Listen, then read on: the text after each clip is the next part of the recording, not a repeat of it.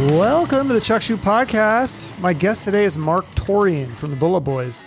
So Mark's actually had a really long career in the music business. It actually started with him playing in a band signed to Motown Records. And then he was briefly Ozzy Osbourne's guitarist, which I didn't know. Uh, then he was also the guitarist for Ratt, which I also didn't know. And then he sang for a band called King Kobra. You might remember them uh, from the eighties. They had a song on the Iron Eagle soundtrack before he was in the band.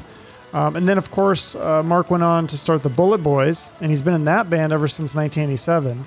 Uh, the first record they had went gold. They had videos on M T V, songs on the radio, tours with Poison and Ozzy, all this stuff. Uh, and many of the original members left the band in the nineties, but Mark stayed with it. Uh, and the original lineup actually just recently reunited. But then, of course, COVID happened. So tours on hold, but uh, Mark did mention that there are plans in the works for the band. Um, and he just had a lot of great stories to tell uh, f- with everyone involving uh, Motley Crue, Dave Grohl from Foo Fighters. I mean, he's a great storyteller and a fun guy to talk to. So enjoy Mark Torian. Hello. Hi, is this Mark? Yes, it is. Hi, this is Chuck Shoot from the Chuck Shoot Podcast. How's it going? Hi, Chuck. How are you, my brother? How you doing? I am great. Great. So, yeah, I didn't realize. Uh, awesome. Yeah, we. I had a, uh, a guest, Troy Patrick Farrell, on my show. I didn't realize he was actually in the Bullet Boys, so you must know him, right? Yes, actually, he was uh, playing for a little bit. Yeah, he was a pickup drummer that we picked up for uh, some shows. Absolutely. That's very cool. Yeah, so we probably have some more connections that we'll uh, figure out here in a minute, because I want to go through your whole career, if that, if you don't mind, because uh, you've had an amazing career. Oh, thank you so much. Yeah, so you actually, let's start back in the it's, beginning. It's, it's been quite a, it's been quite a long one. I started I started in this game when I was about seven years old. So yeah, yeah I mean, your your father I've been doing this for a minute. Your father played in an orchestra, and your mother sang, and she would have you uh, uh, go go do shows at a very young age, like schools and things like that, right? Yes, absolutely. And then you grew. You also uh, you did a lot of surfing and skateboard. You grew up in California. So you had the California life, like kind of like what I always dreamed of, like nine oh two one oh and Saved by the Bell, that kind of stuff. Uh, well, you know, we had the um, Alley County, California life. I grew up in a in a small town called Montebello in Los Angeles. Um, pretty much, uh, pretty much close to, you know, in the hood, and yeah. uh, it you know it's um, I grew up skateboarding and surfing and uh, you know. sports and everything else. California was always a, a very, uh, you know, it's a skater community and surfing community here. So when you're kind of born here, you either get involved in that kind of thing or you get involved in some other things that aren't, aren't um, probably very good for you. Sure, sure, yeah. So at what point, how old were you when you were signed to, I didn't know this, uh, did my research, you were signed to a band called Cagney and the Dirty Rats, and it was on Motown. It was Motown Records. You played uh, guitar and sang for this band. Yes, I did. Yes, I sang um, on many tracks on that record, and um, I was signed uh, by Motown and my at a very young age. Probably, I'm I'm guessing right now about about nineteen, twenty. Okay, around there, twenty-one. Um, it was uh, one of the greatest experiences, and so it is the greatest experience of of my of my career. I was very fortunate to be signed by. Um, Kerry Gordy Junior and Benny Medina uh, for uh, to Motown Records and by the chairman himself. So uh, yeah, it's um, it's funny that you mentioned that because I just basically uh, recently reconnected with Kerry Gordy, and we're going to be working with each other on some on some endeavors and uh, be working with each other in the future. I just love him to death, and he's so much fun. And you know, Motown. Um, was extremely, uh, how would you say, uh, it was an extremely educational time musically for me. Um, I learned so much there at Motown um, from the beginning on that I really didn't have any idea about. Um, so I was, being part of the Motown family uh, to me is um, is the most heartwarming experience that you possibly could imagine. Yeah. as, a, as an artist. You know, and to be part of that family, um, you know, on Cagney Dirty Rats, um, we also had, you know, the Temptations sang on that record. Right. Junior Walker played horn. Smokey Robinson was a part of it. Uh, Rick James was a part of yeah. it. Uh, so as writers, um, and it was just this magical time where Benny and Kerry wanted to get together this, you know, funk rock thing, you know, hmm. and um, they had the, um, uh, I would, they had the, uh, how would you say it, the vision for it. And at the time, I was doing other, I was doing something else. I can't. I, the timetable is a little confusing to me right now, yeah. but I, I got a call from the lead singer, who was uh, Stephen uh, Santiago, and he said, "Listen, I'm working on this thing, working on this project at Motown, and I mentioned your name. And there's some songs in this album that's really not in my wheelhouse, and I think it would be great singing these songs and playing guitar on this thing. Would would you be interested in it?" And I was like, "Wow, this sounds really str- strange, but it, it sounded like." Um, A challenge. It's really challenging to me uh, musically, and I said, "I'm in." You know, so I met the fellows, and we worked diligently. And, um, I was talking to Kerry about that. I said, "You know, y'all taught me how to how to really rehearse." He goes, "I know." So, did you grow up idolizing those people like Smokey Robinson and Rick James, or were you more oh, into rock, God, or, yes. or both, or all that stuff? Yes. Or I grew up idolizing anybody that was on Motown. Okay, um, anybody that was. Uh, You name it, Stevie Wonder, um, Smokey Robinson, the great Marvin Gaye, uh, Michael Jackson, the Jackson five, Junior Walker, the Temptations. Um, uh, I mean, I could go on and on and on. Um, Mary Wells, um, oh my gosh, uh, Gladys Knight and the Pips. Gladys Knight is still one of my the favorite vocalists of all time still. Mm. Yeah. So when then, when you first came, moved from uh, Montebello to Hollywood, I heard you tell this story uh, that one of the first bands that you met was Motley Crue. It was at the Rainbow. And uh, you got to tell this story because it didn't start out so well, because at the time, people have to remember back in the early eighties, you said that there, there was not a lot of Hispanic people in Hollywood at the time. So when you nope. showed up at the Rainbow, Motley Crue was not happy to see you there, or? No, not very happy to see me there, or my, or or my, or my, a couple of my Chicano brothers that were coming up from Montebello at the time. Yeah, um, yeah, it was a very strange time back then. You know, I would like to say now, before I say what I'm going to say, um, some people find it very difficult to understand the story, mm-hmm. and I'm here to tell you the story that what happened after that. I became very, very close with this band, yeah. and they kind of took me underneath their wing, and you know, realized that I was this this musician that they had heard about. Mm. But you know, they they were hard, man. They're, you know, mm-hmm. they're a Hollywood band. The band was Motley Crue. Um, I, I remember it was like it was yesterday. Back in the day, um, we would all get together at the Rainbow. I was very young. Um, I probably wasn't dressed to the to the hilt that a lot of Hollywood bands were at that time. You know, okay. coming from the inner cities, and uh, we, we our home um, for my band called Tor- uh, Torian was um, the uh, um, I'm sorry, the Troubadour. Mm-hmm. So we would play a lot of shows out of my high school band at the Troubadour. Uh, so we would. Uh, it was never like we were, you know, a Hollywood strip band. Um, We would come and sit on the uh, on the sidewalks right next to Gazari's, pass out our flyers, you know. And uh, one day we were, I was really excited because I really I really wanted to meet this band called Motley Crue, because they were, you know, we were from that Pasadena, Monterey Park, Montebello area, and we, you know, it, it trickles down into this band Motley Crue. You got to go see this band. These guys are, you know, these guys are amazing.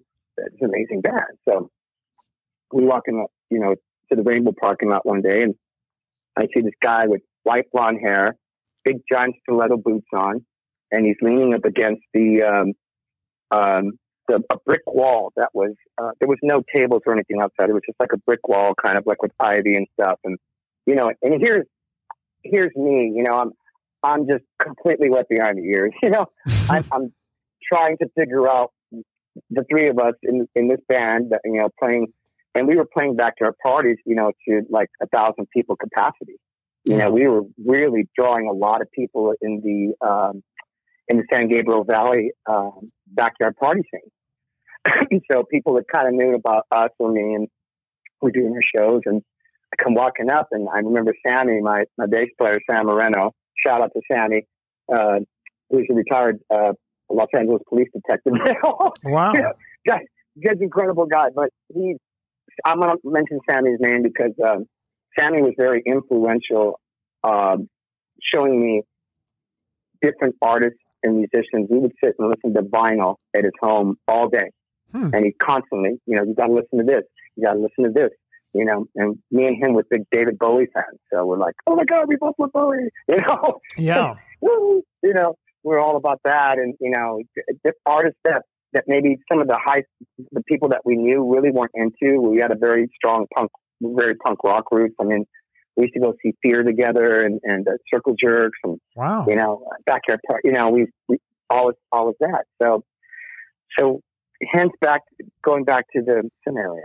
So. And, and this is a hard story for me to tell because um, I didn't think of myself the way Hollywood thought of people with skin color. Yeah. Did you have time. blonde hair at the time uh, too, or did you have the dark black? No, nope. Okay. I had yeah my natural, which I have now, natural dark hair. You yeah. know, very very skinny, but skinny as a toothpick. Wearing the tightest pants I possibly could with my high top tennis shoes, and you know, yeah, you know, it's eighties. Just trying to. Right, yeah. They come walking up, and, and we're there, and, and Sammy turns around and goes, I think that's the lead singer from Motley Crue, and kind of talking, kind of pretty close to him, and he goes, hey. They go, we go, hey, what's going on? He goes, Beaner, go home. We wow. don't need Beaners in Hollywood. Go home. Get the fuck out of here. Jeez. And we were just like, did he actually fucking say what I just thought he just said? And now, listen. You're talking to two tough guys from the, from the inner cities. We didn't play no games either. Yeah. You know what I'm saying? We're, right. We were not the Hollywood people, but we took quite offense to that. Uh, yeah. So we're just like, well, what the fuck did you just say? But so we're get, getting ready to get started. He goes, you know, you heard what I said. And out of nowhere, this guy comes walking around, kind of looking the same, dark hair, black bangs. And, you know, he, and he comes up, he goes, you heard what he fucking said. Says, we don't need Beaners in Hollywood. We need to go home, let back, get the fuck out of here, Beaner. So I was like, whoa, whoa. So all of a sudden, then it got tense. And then my, my Sammy, who's so punk rock, he was just like, and who the fuck are you? Because you're going to get the fuck knocked out right now. And Dave Salcido, my drummer, who was part of a little gang in, in, in the, on the south side of Park Town, he wasn't playing that. Yeah. So there was, a, there was tension there. And then out of nowhere, this big, tall Angel comes running out, and it was Tommy Lee. Hmm. Hey, whoa, whoa, whoa, what the fuck, man? Fuck. Hey, man. Hey, dude. Dude, this guy's cool, man. I, I, you know, I know this guy, man. He's, he's got a great band, musician. He plays the tube and stuff. And, and Nick is like, oh, yeah? Oh, fuck this guy, man. I don't like the way you look or the way you dress. And Tommy was like, dude, be cool, man. Hey, man, what's your name? I was like, my name's Mark Torian. He goes, my name's Tommy Lee, dude. Because I heard about you. You're a great guitar player, singer, blah, blah, blah, blah. Dude, come over with me. Come listen to these fucking guys. so, so I'm just like, you know, and Nikki's sitting there, but Vince is sitting there, and they're kind of like, what? So Tom and he talked for a little while and kind of explained to me what their scene was, what uh, Frank's scene was, with Nikki Sixx, Frank Verano. Yeah. And uh, who Vince Neil, you know, uh, Vincent Orton. Well, it turns out, he tells me after we even have a couple drinks that Vince is Chicano. They go, wait a minute. What? Dude, he goes, I know, dude. Look, dude, don't listen to that shit, bro. People are weird here in Hollywood. Love you, bro. We're brothers now. It's cool. Ever since then, after that, wow. we were all friends. That is quite the story. But, but that's not, I mean, I got that a lot of times. We would be walking up and down Gazari, passing out flyers, and they would tell us, Beaner, go home. Jeez. All the time. Uh, we don't want left backs in Hollywood. You need to go back to where you fucking came from. Wow. I was like, and we were just like, we were just like, and we were like cool because guess who hung out with us? All the hot girls. Yeah, you had the last laugh then. Jeez. Oh boy, oh boy, did we ever, because Sammy's a good looking man. Yeah. So yeah. Uh, myself, I, I got by and my, my drummer did. So people already knew it. So we were bringing people from the inner cities and inner city from where we grew up in Hollywood. So we kind of had, you know, posse with us and stuff. So we were very, um, it was a struggle to, yeah. uh, to be able to play clubs and to, uh, to come from the inner cities. And, um, you know, the only bands of color at the time were my close friends, a band called uh, uh, Sound Barrier. And Sound Barrier was the only black metal band. Oh, yeah. I haven't heard of them. All, all beautiful black folks, right? Okay. Sweetest guys, amazing musicians. I'm still friends with Bernie and, and, and Tracy, and I still see these guys all the time. I see Bernie every once in a while, amazing singer. And we became real close with those guys because they were doing something that no one else was doing. Yeah. So did you get rattled from so, all that? Like all these people c- calling you the names and stuff? Did you ever, did that rattle you at all? Or did you get, get riled up, like getting fights or anything? Or Of course we did. Did you win the fights? That's the, the important question. Of course we did. Yeah. Wow. You're talking, you're talking, you're talking to guys coming in from Montebello, Vernon, East L A, with chips on both of their shoulders. Yeah. You know, at some point, you know, well, wait a minute, we're not gonna, we're not gonna fuck with these guys. These guys mm-hmm. are cool. Leave them alone. You know, so you have to. That's how we came up the ranks. That's very cool. And so you were friends with Motley Crue, and then also I heard that uh, Gene Simmons and Paul Stanley. Let me tell you this. Okay. Please let me say this. Oh, sorry. Not only close friends, but res- much gigantic respect for Nikki Sixx, Vince Neil, Mick Mars, and the great Tommy Lee. Those guys I have mad respect for because they taught me and they, they brought me into their into their thing. Yeah. Because we were all just a bunch of um, you know uh, misfits from the island of the misfit toys. You know, yeah. So they brought me into their thing, and you know we became really close, man. No, that's but there that's was super that cool. weird thing in the beginning, and, and I never, you know, when I tell the story, I told the story. I'm sure you've heard it, and yeah. people get very tripped out. The room gets real quiet. And I'm just like, you guys, wait a minute. This is a long time ago. This, it was another, and they go, was it really like that? And well, yeah, it was. Yeah. No one's going to talk about it, but you're talking to a kid that, you know, is, is, is you know, uh, a brown-skinned man that, uh, you know, Spanish, Chilean, and English that uh, came from the inner cities.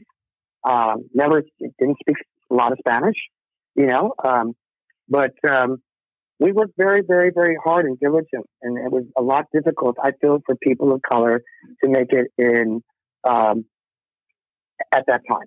For sure, for sure. And then, is it true that um, that you later would audition to sing for Motley Crue? Is that a true story? Yes, it is. Can you tell me about that? Do you remember yes, that at all? Like, oh yeah, um, pretty much. It's like in the. Close to the height of the Bullet Boys, me and of course I'm very close with with, with Motley, and yeah. I'm, I love them to death still.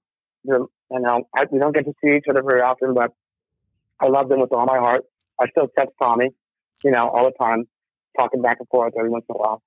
But um, yeah, there was a time where they were having trouble with Vince, and um, you know, I, I have mad respect for Vince. Vince is a friend of mine, and um, I love him dearly. And uh, I was called in. Nikki called me in to you know, talk about singing in the band. We worked together a little bit as house. We wrote a couple pieces, like a couple like kind of ballady type of things. And, um, you know, I, it was just hard. I, I couldn't, um, I really wanted to help my friends, but I didn't want to leave my band. And we were, you know, coming up to this apex of our popularity. Mm-hmm. And Nikki was just like, you know, Mark, I, I, I just, we're so close, I don't think this is going to work. Mm. We've known each other for so long, and I hmm. stick, stay with you, stay with, and we're, we're going to find somebody, but can you do me a favor? Can you hook me up with um, with the singer for the Scream, the guy that you had opening up for you on the Freak Show? Said, oh, yeah. I go, Johnny, yeah. John Corabi. I love that guy. He's oh. great. Yeah. He's a great singer. Well, dude, he's a great singer. So I, I think I've had a little bit of getting Johnny involved with Motley. Oh. Uh, because we, we had had them, and I just got to be honest with you, John will probably tell you the same story. I discovered John Corabi at the Gazzaris when he was playing in a band called Roxanne. And I stumbled out of a, uh, a limo, limousine, completely drunk and high, and I walked in and heard this guy and saw this guy singing, and I couldn't, I couldn't bloody believe it. He was just amazing. Wow. So I knew some the, my friends of mine from the screen were looking, Bruce Boyer, Bruce Boyer and, uh, and and Johnny were looking for, uh, Tom Brady, were looking for a singer. Hmm. So I saw this guy, we became friends. Uh, you know, I, I was just like, you know, hey, listen, I think I have a band for you to play in, but you're going to have to leave this band. He's like, well, well, let's talk about it, you know, and whatever. So Johnny just, I love Johnny to death. So I was able to talk to him, get John and Johnny on the phone, and they hit it off, and he joined the scene. Wow. And then later, Motley, which, Motley Crue.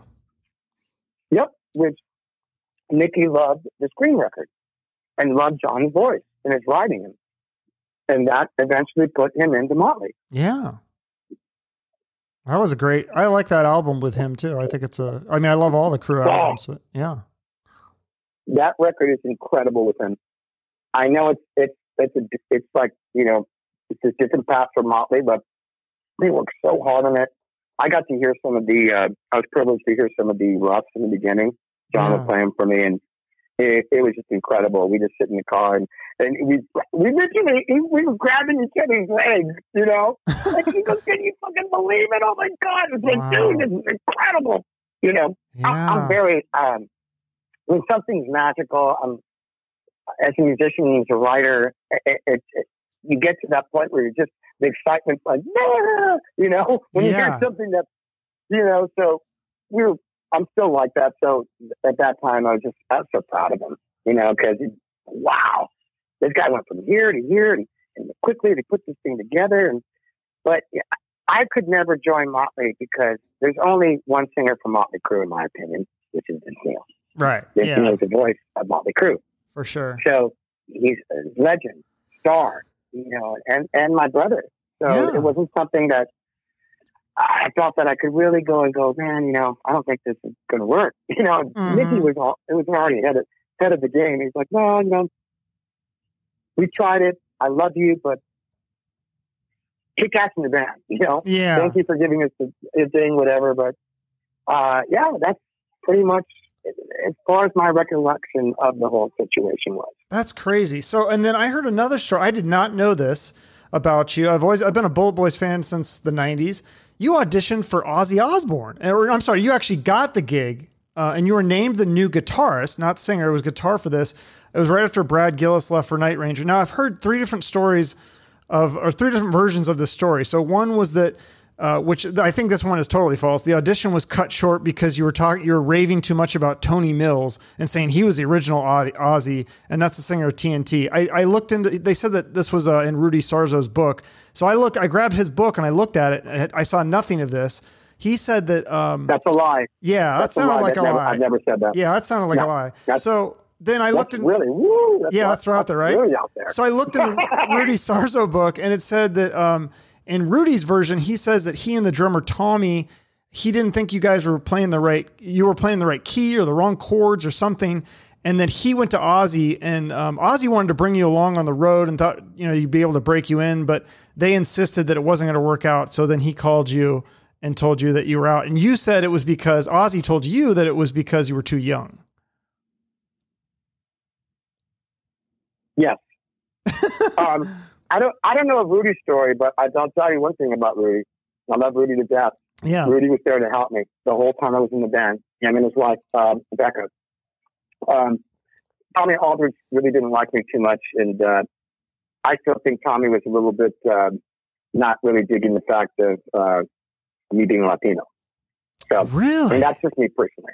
Yeah, that's wow. just me personally. But uh, I could be completely wrong. Yeah, Ozzy and Sharon were the sweetest and nicest people, and kind to me, and helpful, and yeah. educational.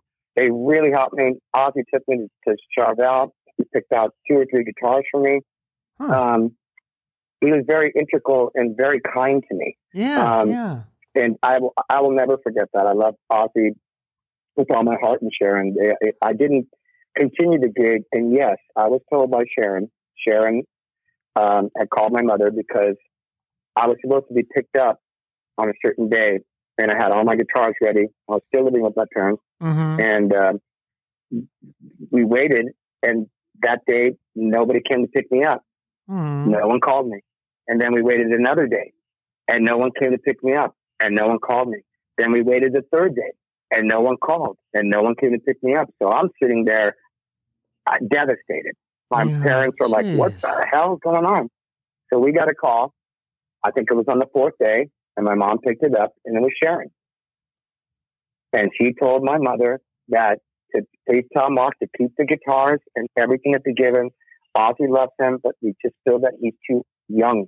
And we're just getting over the fact that Randy, the whole band, still has, you know, their hearts are, are destroyed because Randy is, you know, passed away.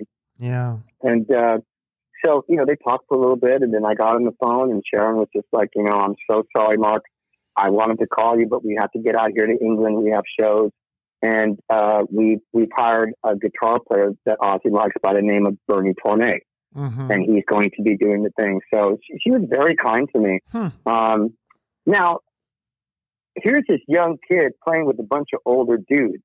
Yeah. Okay. And it was, it was just, it was hard, man. It wasn't mm-hmm. easy. I thought I did. I thought I played. Really, I lived, ate, and breathed those songs. I played the hell out of those songs. As far as playing out of tune or anything else like that, I was never told anything like that. Um, I don't remember it being told anything like that. I just remember the phone call and me waiting for three days. And hmm. I'm looking at uh, the strap, uh, the Charvel strap that Ozzy bought me. I still have it. Hmm. Um, it's right here on my wall. so yeah, it's like so. I, yeah, it was a great experience. I mean, the L A Times, you know, it was like on the front page, little thing saying, you know, I got wow. the gig in Ozzy, home, hometown, hometown hero makes good. Oh, you know, the that's whole so thing, cool. And then all of a sudden. It was, Oh. Now all of a sudden, it just it didn't work, and um, you know, I thank God for for that because it might not have been the right situation for me. Yeah, uh, and I didn't know it because I was so young, and sure. um, you know, you, you never know. But um, God had God had other plans for me. Yeah, so this is interesting. You, I didn't know you were friends with the guys from Ratt. And I, they must have been going a thing through a thing with uh, their guitarist, Warren, Warren DeMartini, because he was in the band, then he was out. And so they brought you in. And then you were the guitar. I didn't know this. Also, you were the guitarist for Ratt for a short little time, right? Well, not really a short time. Almost a couple years. Oh, really? It was a um, couple years. Yeah. Wow. I wrote their first song with uh, myself, Stephen, and, and Robbin Crosby, a song called You Think You're Tough. Mm-hmm. It was their first hit song. That's and a great song. I helped write that song. So, and so me and Stephen... What happened was, after Ozzy, you know, I, I didn't get the gig. Yeah. I was hanging out a lot with Stephen, and who I love dearly. Definitely one of my mentors.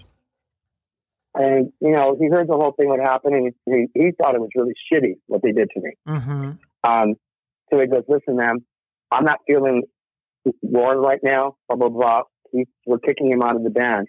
He goes, and I was sitting there with King, Robbin, and then Stephen, they go, and we want you, dude. You want to be a Ratt? That's exactly what Stephen told me. And I said, I'm in. Because I loved, they were my favorite band. I mean, they, you know, they were friends of mine, my favorite. And Stephen hired me to play in Ratt.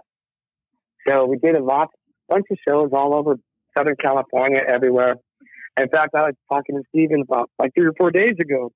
And we were chatting about some things, and we were cracking up. Um, so we're talking about that, and uh, and you know we played all over the place. And right before we're getting ready to do the E P, Stephen had a long talk with me, and he said, "Listen, I, I you know I gotta let you go, and I'm going to tell you why. Your singing is incredible. You sing better than I do. Your guitar playing is incredible. I think you need your own band. You need to go form your own band." Wow! And I was like, "What? What are you talking about? I love you guys. We're your first E P. You're kicking me out of the band." And so it's like, yeah, it was it was a bitter pill to swallow. Yeah. And it was very bitter for for Stephen and for Robbin because we were friends, and I was like their little brother. Yeah. So, huh. and Stephen wasn't really at that time really wasn't down too much with with Warren, uh, but he knew as a as a leader the decision they have to make. Yeah. To, to be able to do what they needed oh. to do. And, you know, Warren's family is, you know, pretty wealthy. Um, you know, a lot of different things came into play with that. So, you know, I got, I got, I got, I got whisked into the, whisked into the trees. Listen, it only made me. Hello? it more. Okay. Yeah. It, it all it only made me want it more. And, sure. uh, you know, Stephen was still very, we were still really close. He's always, you know, invited me to the shows. And the hardest pill to swallow was watching them play in front of thousands of people. Yeah. And he's sitting there, and I'll never forget, we were, I think we were playing the, um, it's either the Forum or the Sports Arena. Okay. And I told myself, you know what? You're going to walk up to the front of this fucking stage and make sure that they see you there. Right? Because I was like, fuck these guys, you know. Mm-hmm. I want to make sure that they're going to see me. It's not going to be the last time they're going to see me. And, you know, I'm, I'm an idiot. It's not gonna, they don't care. You know? So I'm there. The girlfriend at the time, I'm like, come on, let's go. I'm going to flip them off, man. Fuck these guys. So I walk up there, and I make eye contact with King. I walk there, and I walk right to the center of that stage, right in the front. And King sees me, points right at me, comes over to the center stage, and plays right to me. Ah. The whole time. Huh. And gave point at me, gave me the thumbs up. Like, I'm playing for my bro. Huh. And that, that to me, everything to me. Yeah. Wow. Bob, I love I love Robbin Crosby. You have no idea. I, I loved him so hard. He is one of the greatest, sweetest musicians I've ever known. And and I think everybody would tell you that. Sure. Um, of, of course, he was uh, taken away from us with uh, with drugs and, you know, things yeah. happen in life. But sure. uh, he taught me so much. Uh, he taught me about guitar tone. Uh, he helped me uh, develop my guitar tone and helped ah. me, uh, you know, simplify things. And he's an amazing guitar player. He's just amazing. And I would sit with him in his apartment, and he'd call me up and go, "Dude, what are you doing?" I go, I, I'm, I'm, I'm, I'm, you know, I'm doing. He goes, "What? What are you doing?" I said, "I'm coming over to your house right now." "Exactly, Bone. Get your ass over here, quick." You know, so shit like that. I'd come in, and he goes, "You want some pancakes?" Like, yeah, he cooked. He cooked pancakes up for us. And he's just a, he's just a big kid, you know. Yeah. But he taught me a lot, and then taught me to listen. That's because very cool. You, you, you listen to listen to because he came up with all those parts, the the Ratt songs. I was, uh, Back for More, and I remember playing Back for More. And the chord thing, he says, "No, no, no, no, that's not the right chord. Let me show you." So he would show me the chord. I go, "That's trippy. That's a It's like not even a chord. No, it's it's these different voicings that we're using." It's like, oh, okay. So he really taught me a lot about about guitar. Wow, definitely. Yeah, because he was friends with, you know, all the, you know, big guitar players, and, you know, Stephen worked so hard, bro. He, he, he every day was that. Every single day, every single day he was doing something. It that had to do with that. Wow. And that's why he made it. And I saw his diligence of how he how he became huge. And I try to use the same format for it uh-huh. with Bullet Boys, from all the stuff that I learned from all yeah. all the guys who were older than I was. And so there was so one. I, I yeah. There was one more band that you joined before we get to Bullet Boys, uh, King Kobra, who, if people don't know, yeah. they had a song on the Iron Eagle soundtrack. That was before you were in yeah. the band, but then you joined the band. Yeah. And uh, you were in that, what, for about a year or so, year or two? And then you, you kind of... No, I was, I was more like a, a scat player. I think I was in there for like about six, seven months. Okay. I wasn't in the band very long. Did you, and how did you, now you formed Bullet Boys with like Mick uh, and and uh, Lonnie from uh, King Kobra. So did you did you steal them away, or did the King Kobra break up? I'm not sure how, how that all f- well, came together. No, Lon, Lonnie was my, be, Lonnie's my be, was my best friend. And, okay. um, you know, we were always hanging together, and we were writing even back then. And then Lonnie got the, the, the he went to go audition for King Kobra, and he got the gig. So me and Lonnie weren't really hanging out too much because he was playing with King Kobra and local shows or whatever. And then their um, their singer decided that he was going to quit the band. Mm. So Mark Free. Okay. And they had shows to do and all these stuff booked, and he just didn't want to play in the band anymore. So Lonnie had told Carmine, "My best friend Mark could sing the hell out of these songs." He's like, "Oh, okay, yeah, he's playing rap." I'm like, "Oh, he's, he's a singer?" Because yeah, he's an incredible singer. Better than, you know, he plays guitar, but he's an incredible singer. So Lonnie calls me and goes, come on in, audition for the band. I talked to Carmine and I come in. So I said, oh, okay, thanks, bro. So I went in and auditioned, sang, and I got the gig. So, you know, we, so, you know, it's really tricky because, you know, you got Carmine Appice, who's like a superstar, and you got these guys that, that have already had M T V mm-hmm. videos out there. And so I'm walking in this thing, I'm like, wow, you know, so it, it was, it was a little different. Um,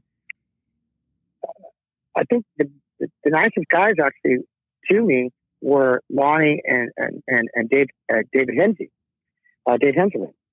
So uh, was that the drummer was, or the lead guitar? Lead guitar, the lead guitar player. Okay, yeah. So, and you know, we were just doing it and doing it and doing it, and and then one day we just got kind of tired of, of um, being told what to do, and you know oh. we. We had other things that we wanted to do. This was like a stepping stone for us for just for a little while, you know, like just be in this for a little while and then we're going to get out and we're start our own thing. I said, okay. Cause he knew I didn't want to join some group. I wanted to start something fresh and new from the ground up. Mm-hmm. And I was very adamant about it. So we ended up, you know, talking about it constantly in line and go, listen, man, it's time to leave. Um, you know, I've been talking to Mick Sweda and he, he wants to come with us to form this new band. I was like, wow, really? Okay. So like, cool, Mick's great, you know? He's a rad dude, and you know, he drives a fucking badass car, sharp kid, you know, really had his shit together, incredible guitar player, and, you know, had a uh, diligent attitude of, you know, wanting to be successful. And um, but Dave, Dave, Dave Henderson was constantly blowing up our phone. Oh, come on, you guys, you guys gotta take me, dude. I'm a guy. I'm your guy. You know, I'm over this shit. Come on, man. So we were just like, nah, you know, we, we, you know, you're a great guitar player, but I don't know, there's something about Mick. He's more like we're we're in this clique, me, him, me, Lonnie, and Mick. You know, and mm-hmm. talking all the time. Yeah, we're we're gonna leave this thing and we're gonna form this thing. Yeah, and Mick was just a guy. He was very diligent, and you know, he was he wanted to write songs, and me and Lonnie had a bunch of songs written, and it just worked out well. And then we had um, we had this one drummer. And he, you know, he, he, he's been with us for a while, but he was a little hard and wasn't mm-hmm. really down with working. Oh. You know, like we really wanted to work. Yeah. And he'd already d- done all those works in different bands and, you know, and played with Billy Idol. And, you know, he was just, you know, he kind of thought he was a big rock star. So who was and this? I love him to death, but was he, it somebody I know or? Probably not. I, I'll, oh. His name will remain nameless for the time being. Okay. Um, all right. So we, we go in there, and then he left us. He left the band, mm-hmm. and then we started holding open auditions. We we auditioned everybody underneath the sun, and uh, we had a guy in mind. And then the guy came to the rehearsal, and we, we were going to tell him, you know, I think you're the guy to do it. And he just basically told us, you know, thanks for the offer, but I'm I'm starting my own thing. Mm-hmm. So we're like, well, why did you come audition for the band? Yeah, right. You know, it's like, well, I just wanted to see what you guys are about. You guys have, you know, there's a lot of people talking about you guys and oh. blah, blah, blah. So we're like, fuck. But deep down in my heart, I knew a guy that I grew up with, uh, him and his brother, and we were close, very close, and he, he was a savant of a drummer. And his name is Jimmy D'Anda. Oh, yeah, great um, drummer. We grew up in Montebello. So we, I kind of basically, Jimmy... I, I got Jimmy. I said, Jimmy, we have this new band. Can you please come in and, and, and audition? He said, oh, no problem. Yeah. Oh, wow. So he came in, and he actually auditioned. If I'm not wrong, he auditioned um, at a house party at Lonnie's mom's house. We had a garage party, hmm. and we were jamming, and he came up and jammed with us. And Lonnie was just like, oh, wow, Jimmy, what's going on? Because we were first, because we loved jam. Jimmy, what's going on? Like, I can't jam with y'all. I said, all right, cool. So we got up and we jammed a Led Zeppelin song, whatever. But after we played, you know, Mick and Lonnie were just like, this guy's really good. And I said, dude, I, I told you, you know, this guy's incredible. He's our guy. And, I, and I'm I'm the guy that's constantly going, forget these drummers. Jim, let's get Jimmy in here. Oh, he's too young. He's too young because he's just he, he's eighteen. And he's getting ready to turn nineteen. And I was like, no, no, no, no, no. You don't understand. This is the guy. He's, he's you play with all these drummers. Well, we played with Carmine. You think that this guy's better than Carmine? I said, Lonnie, if you work with this kid, he's going to be ten times the drummer Carmine is. Oh, well, if you think so strongly about it, oh, I guess so. So Lonnie started working with Jimmy, and he'd get in and rehearse for eight hours a day and uh, at our at our place in Bernie, called the pitch room. And And one day it was just like, you know, dude, we got to do this and blah, blah, blah, blah. And from what my recollection is, and I do kind of know this, I said, I'm not moving any any way forward. Jimmy's got the gig, as far as I'm concerned. Wow. Well, I, blah, blah, blah, blah, I did that. That's great that you played with these guys. Work with Jimmy, and he will become a savant of a drummer. And Lonnie did. And Lonnie listened to me and listened to Mick.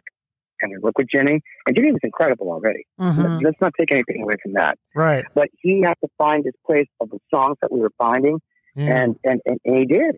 Yeah. And he was just like, just, just like, wow. And, you know, I remember sitting in Ryan's garage sometimes, and he'd be sitting there, and he goes, fuck you, man. And I was like, what? He's like, just fuck, man, fuck. And I go, what? He goes, I hate when you're right. Yeah, so you, you mentioned right about this and yeah. Yeah, you mentioned the uh, the piss room. Tell me, so this is some place where you guys used to rehearse and there was bums in there and stuff, and you, you kind of moved in your stuff oh, and yeah. started rehearsing and the bums moved out, and uh, but some people came in. Yeah. The- pretty much, yeah. There was a uh, it was a rehearsal studio in uh, Vernon. Uh, which is right next to East L A, right next to Montebello. Carson's a little bit south, south of it, Lonnie's, Lonnie's crib. But uh, I, I don't know exactly how we found it. I don't remember, but I think a friend of ours, Dan, was rehearsing this. There's a room open, but there's been a, somebody living in this room. They shouldn't have been living there. Oh, God. Some homeless dudes. So we go, oh, good. Are we, they're gonna, yeah, they're throwing them out of there. So they threw them out.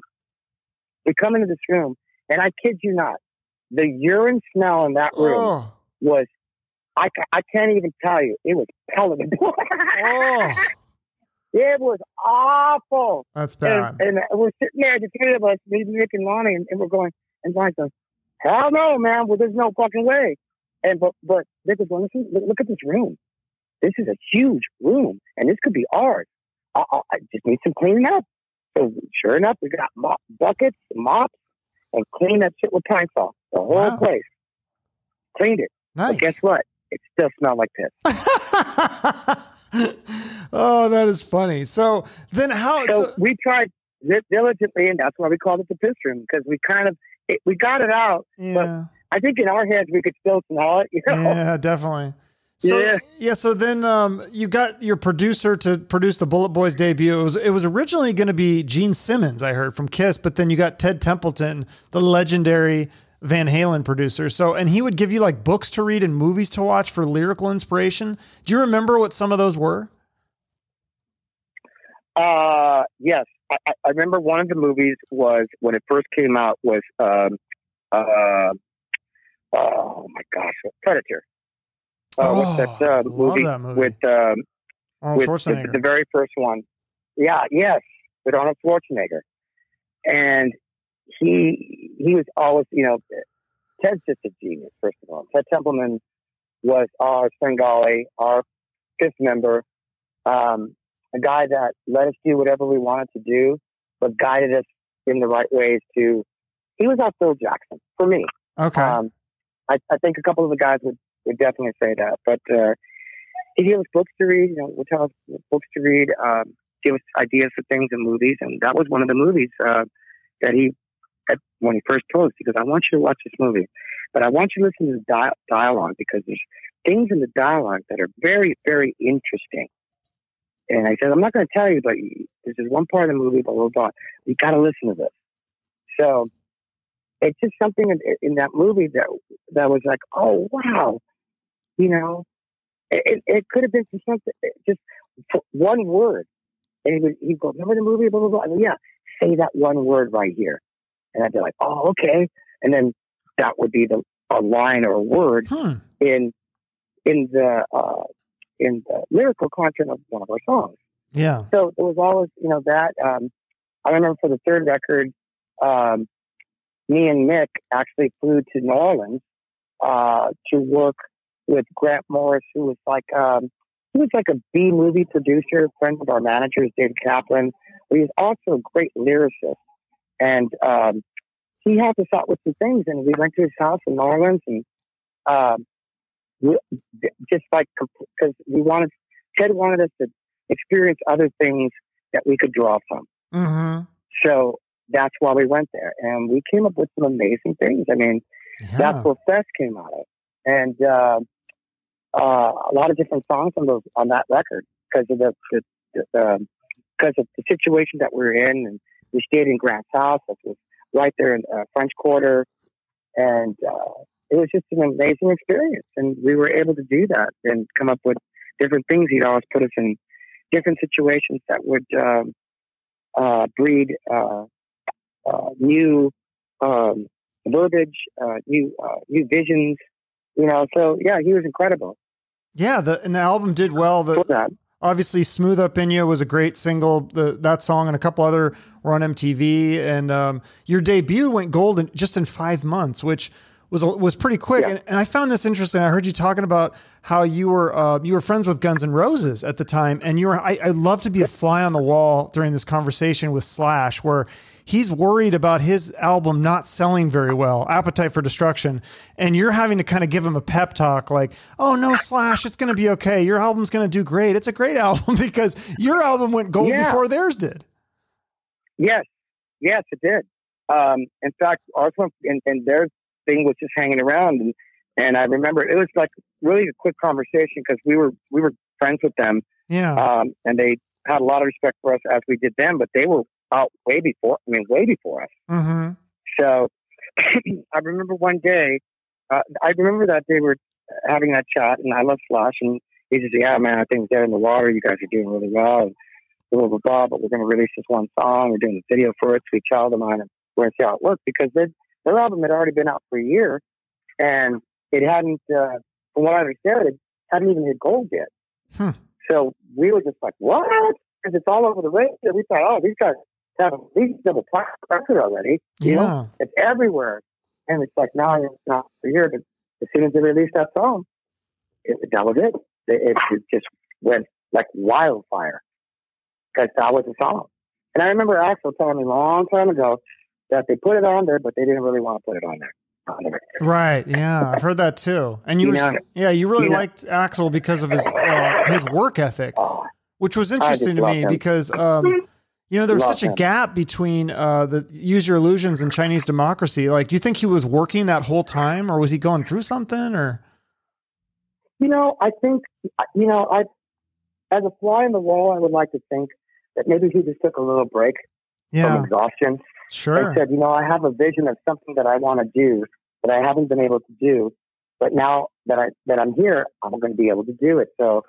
Even if people don't like it, I'm still going to do it anyway because this is what I want to do. Right. And you know what, bro? That's rock and roll, baby. Yeah. That's punk rock. No, that's awesome. You know, and he came up with something that maybe people at the time, you know, were like, wow, this is really, if you go back and listen to it now, you go like, wow, he was something different and innovative. And, he, you know, maybe it wasn't the right thing for the fans, but it was the right thing for him at the time. Yeah. You know, and that's what you, you have to, You have to roll with the punches. You got to know when to hold them, know when to fold them. Right. And then he didn't. You know, he wasn't about to fold. He's a. No. You know he's. You know he's. He's like me. You know he's. He, he's got two. He got two chips on one shoulder and five on the other. And you're like, I don't care what anybody's going to tell me. I'm going to make this happen. Yeah. So he did. For yeah. for ten years, he played without any, anybody else. At Buckethead in the band, everybody was saying whatever. But I always, you know. To me, I go back to the early days uh, when we used to have conversations, and and he was just so kind and so endearing, and you know, he, he would tell me stories about when him and Saul used to come and see me playing rap. Mm-hmm. You know, I go, yeah, me and Saul were right there in the front. Like, oh, yeah, you know, you, you've been following me for a long time, bro. Like, oh man, so th- there was this kindred friendship thing. Um, Uh, and, you know, back back in the day, you know, one of my closest friends still is Tammy Down. That's my brother. And I love him with all my heart. And he had a club um, called the Cat House. Mm-hmm. And we would all go congregate down there, all of us. And I know Gus, you know, we played there. Um, but, you know, I remember one night we were, uh, I, in fact, I was talking to Timmy about this uh, last year at a party at my house. And he goes, oh, yeah, I remember that. Like, he was like, remember this? Blah, blah, blah. He goes, I, oh, yeah, I remember that. I remember, yeah. But, but we went, went to the went to the club, and, you know, Ash was looking sharp. He's got a fur coat on, badass, like, fucking German hat on, looking suave. And I used to wear this big black cowboy hat, like ten gallon, little spurs. I was, you know, pissed off, carried a flask, also carried a, you know, a nice small gun, little piece with me all the time. Wow. So, because, uh, yeah, we were gangsters. So, you know, so I laugh because I'm actually laughing at myself because I was out of control. Yeah, sure. So it's like, you know, so I walked up and so Ron, Axel tells me, walking up the street, he goes, hey, he goes, you have a carry a piece on you? Is that true? Yep. Yeah. He goes, get the fuck out of here. You really do? I said, yeah. Can I see it? Yep. So he showed it to him. He goes, God damn, Mark, you are such a badass. So it wasn't like open carry. It was like concealed weapon then? Oh, yeah. Oh, okay. Oh, okay. Yeah. Huh. Wow. You know, Hollywood was kind of dicey back then, man. Yeah, you know? for sure, for sure. So then you did a tour so, with, uh, uh, sorry. So was, then I would, we, we would go, we would go to the, to the good place and, you know, like we're getting ready to walk in the club and, oh. and he's like, fuck, all right, put it away. And Jamie said, ah, gives us a hug, you know, hey, you guys, what do you fuckers do? And, you know, well, wow, we came in and have a drink, yada, yada, yada.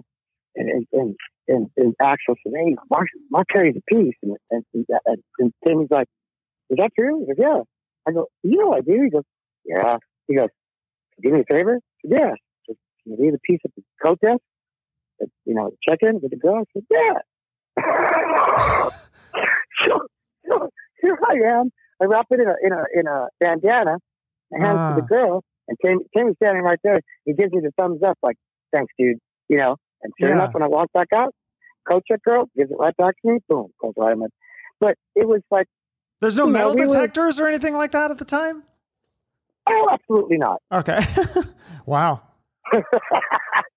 So, I mean, at one point I just stopped doing it because it was just like, it's like, come on, man. It, you know, because we were the Bullet Boys, man. Oh, that's, yeah, you got to have some bullets on you. I grew up in East L A, Montebello. Yeah. All my friends carried gaps. What's the difference? Wow. Yeah, so, you know, I grew up in some in a rough area. A lot of my friends did, you know, yeah. so. Uh, that story always is very profound to people because they go, wow, dude, really? It's like, yeah, did you ever use it? No. Just for protection. Yeah. That's good that you never had to use it. Um, oh, but, hell no. Yeah, that's good. But so anyways, going back to the, so the eighties, your guys is one of your first tours. The first one you did was with uh, Ian Hunter, but then the other one you did that was yeah. big was uh, Cinderella and Winger. Do you, do you remember that tour or oh, have yeah. any memories or stories that stand out about that one? Oh, you know, just great, great times with those guys. Um, you know, Tom and, and uh, Freddie pulled us out there on the road, got our management, and that's why we were out there. And one of the greatest tours we were on. It was, it was just an incredible, incredible time. You know, we threw it down really great. Tom was really great to us, and uh, we were fully out of control on that tour. So thank God we made it through that. It was all some hijinks with us, bro. We were... We were like the Marx Brothers on steroids, you know. It's, everything was just out of control for us, and we were always trying to do something funny, and you know, just constantly doing fun stuff. And you know, we we just laughed a lot. Now we had a really good time. Oh, I bet. I bet that would be fun. Is it true that uh, James Hetfield would come to see you guys in the the Bullet Boys shows in the early days? Like he'd come and and, and cheer you on, yes, but sir. Also kind of talk shit to you too. Yes, sir.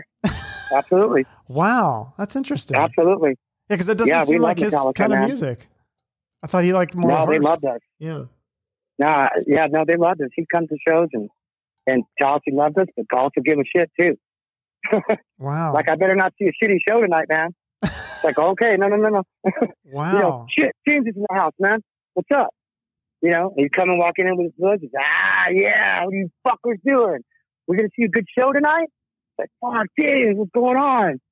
I love you guys, man. Fuck, he was so supportive, dude. All of them. Kurt, Lars. Oh, everybody. Really? That's very cool. Mm-hmm. And, And um, you also talked about uh, you knew Andrew Wood from Mother Love Bone and Alice in Chains. You know, a lot of the, uh, yes. those nineties bands that you, you take credit yes. for kind of discovering Alice in Chains, right? You're one of the first bands to have them open for you.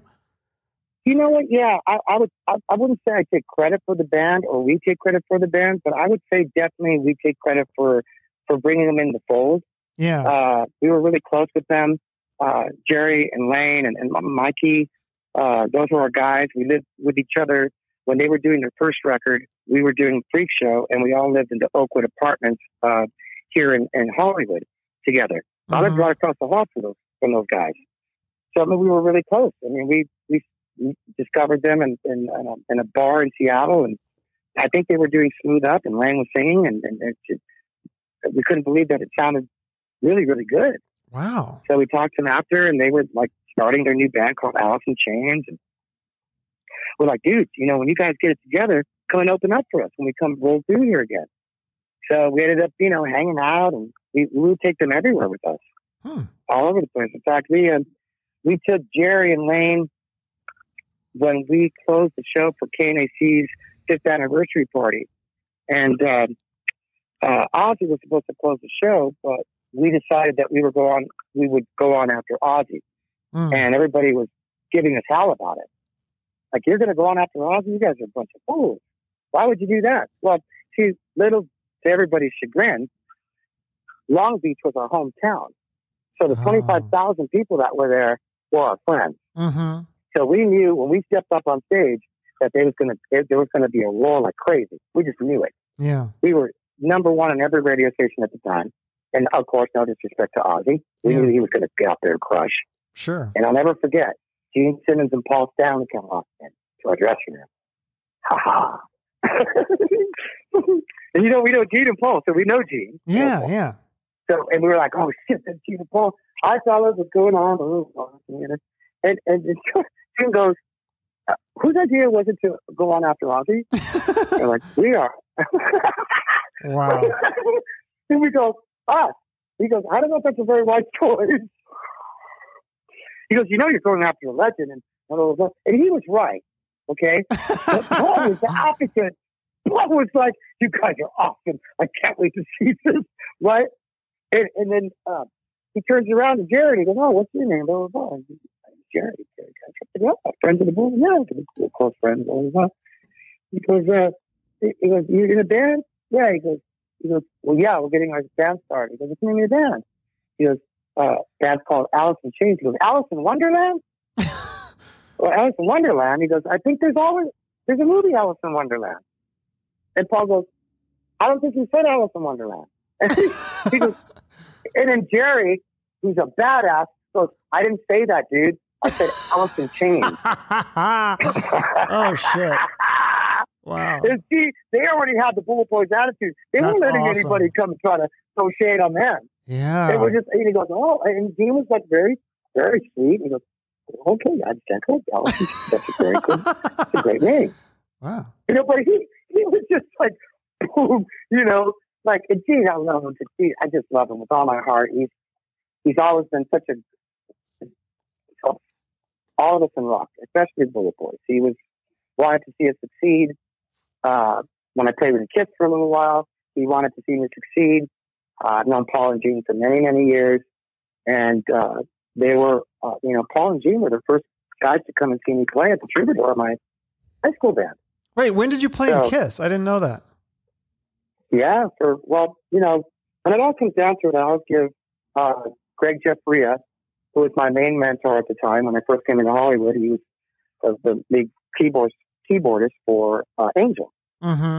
And, uh, you know, Greg knew everybody, and Greg just took me under his wings, man. And he, he was the one that got me the Ozzy gig. He was the one that, you know, got Gene and Paul to come and see me play at the Troubadour and, and sit there through the whole show and, you know, everything like that. that that's why I met David Roth and, and uh, Alex Van Halen. They came to see me play one night.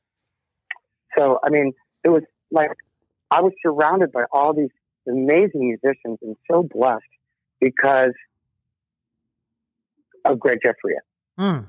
Uh, my, my talent, yeah, of course, a little talent that I was promoting at the time, you know, but Greg brought all these people into into the fray so they could see me play. And, and he tried, he constantly was trying to help me all the time with stuff and bringing me into the studio when Angel recorded. And, you know, he, I, I got the gig by Greg invited Ozzy and Sharon up to Greg's house.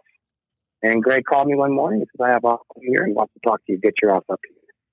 So I was like, well, so, you know, I, I got to give credit where credit is due. It, yeah. It, it, it wasn't me just being in the right place at the right time. It was the village that I had around me and, and my friends and that uh, loved me and had respect for me and, and taught me a lot of stuff, what to do, what not to do, how to lead with class and dignity, how, how to carry a career for years and years and years and not just be this, you know, one hit and see you later. Mm-hmm. And, uh, to try to, you know, minimize the drugs and the drinking, to realize that that's just something that's going to be there, but to not to be into this, to to be a writer.